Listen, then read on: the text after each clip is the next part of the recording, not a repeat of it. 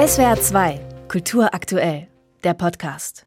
In einem Raum steht eine Holzplattform, auf der mit Hilfe von Sand die Vegetation der Bergbauregion um die Stadt Lubumbashi nachgebildet ist. Aus Lautsprechern ertönt vereinzeltes Husten und Stimmengewirr. Bei Betreten der Plattform spürt man eine starke Vibration. Ein Dröhnen durchzieht den Raum.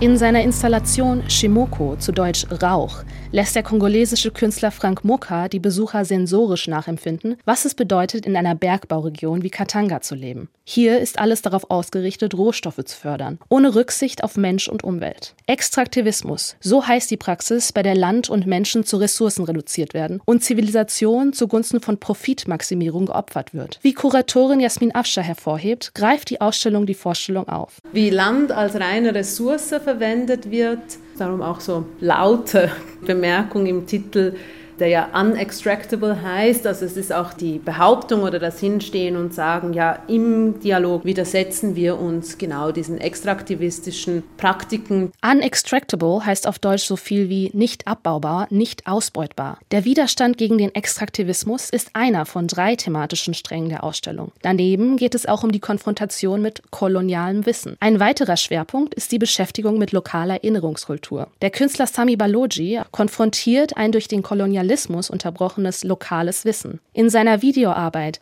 The Slaughterhouse of Dreams or The First Human, der Schlachthof der Träume oder der erste Mensch, verwendet er Objekte, die der deutsche Ethnologe Hans Himmelheber in den 1930er Jahren aus dem Kongo raubte und die ihren Weg in die Archive von deutschen Museen fanden. In dem Film sieht man ein wie von Röntgenstrahlen durchleuchtetes 3D-Objekt. Die Röntgenstrahlung ist ein Verweis darauf, wie westliche Museen und Archive mit Kulturgütern aus der afrikanischen Welt umgehen. Die kulturelle Bedeutung des Objekts geht verloren. Für seine Videoarbeit stellte Balogi sich diese Frage. Wie kann ich eine Beziehung zu diesen Objekten herstellen, die aus dem Kontext gerissen wurden und eine Stimme haben, die aber nichts mit der Gemeinschaft zu tun hat, die diese Objekte und dieses Wissen produziert hat?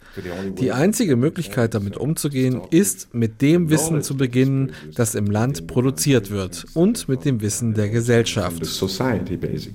In der Videoarbeit kontrastiert Balogi die aus dem Kontext gerissenen Objekte des Archivs mit einer Live-Performance. Eine lebendige, mündliche Wissenskette entsteht, ein Gegensatz zu den nicht lebendigen Objekten des Archivs. Sami Balogi ist Mitbegründer eines Kulturinstituts und der Biennale von Lubumbashi. Beides sind Orte, an denen sich lokale Kunstschaffende vernetzen. Dieser kollektive Aspekt ist ihm sehr wichtig.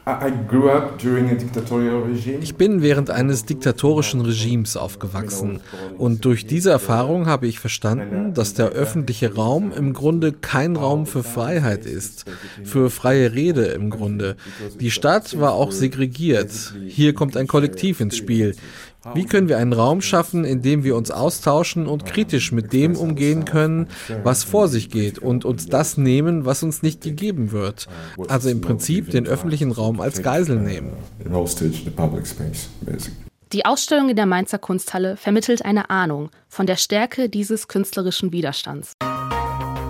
SWR 2 Kultur aktuell. Überall, wo es Podcasts gibt.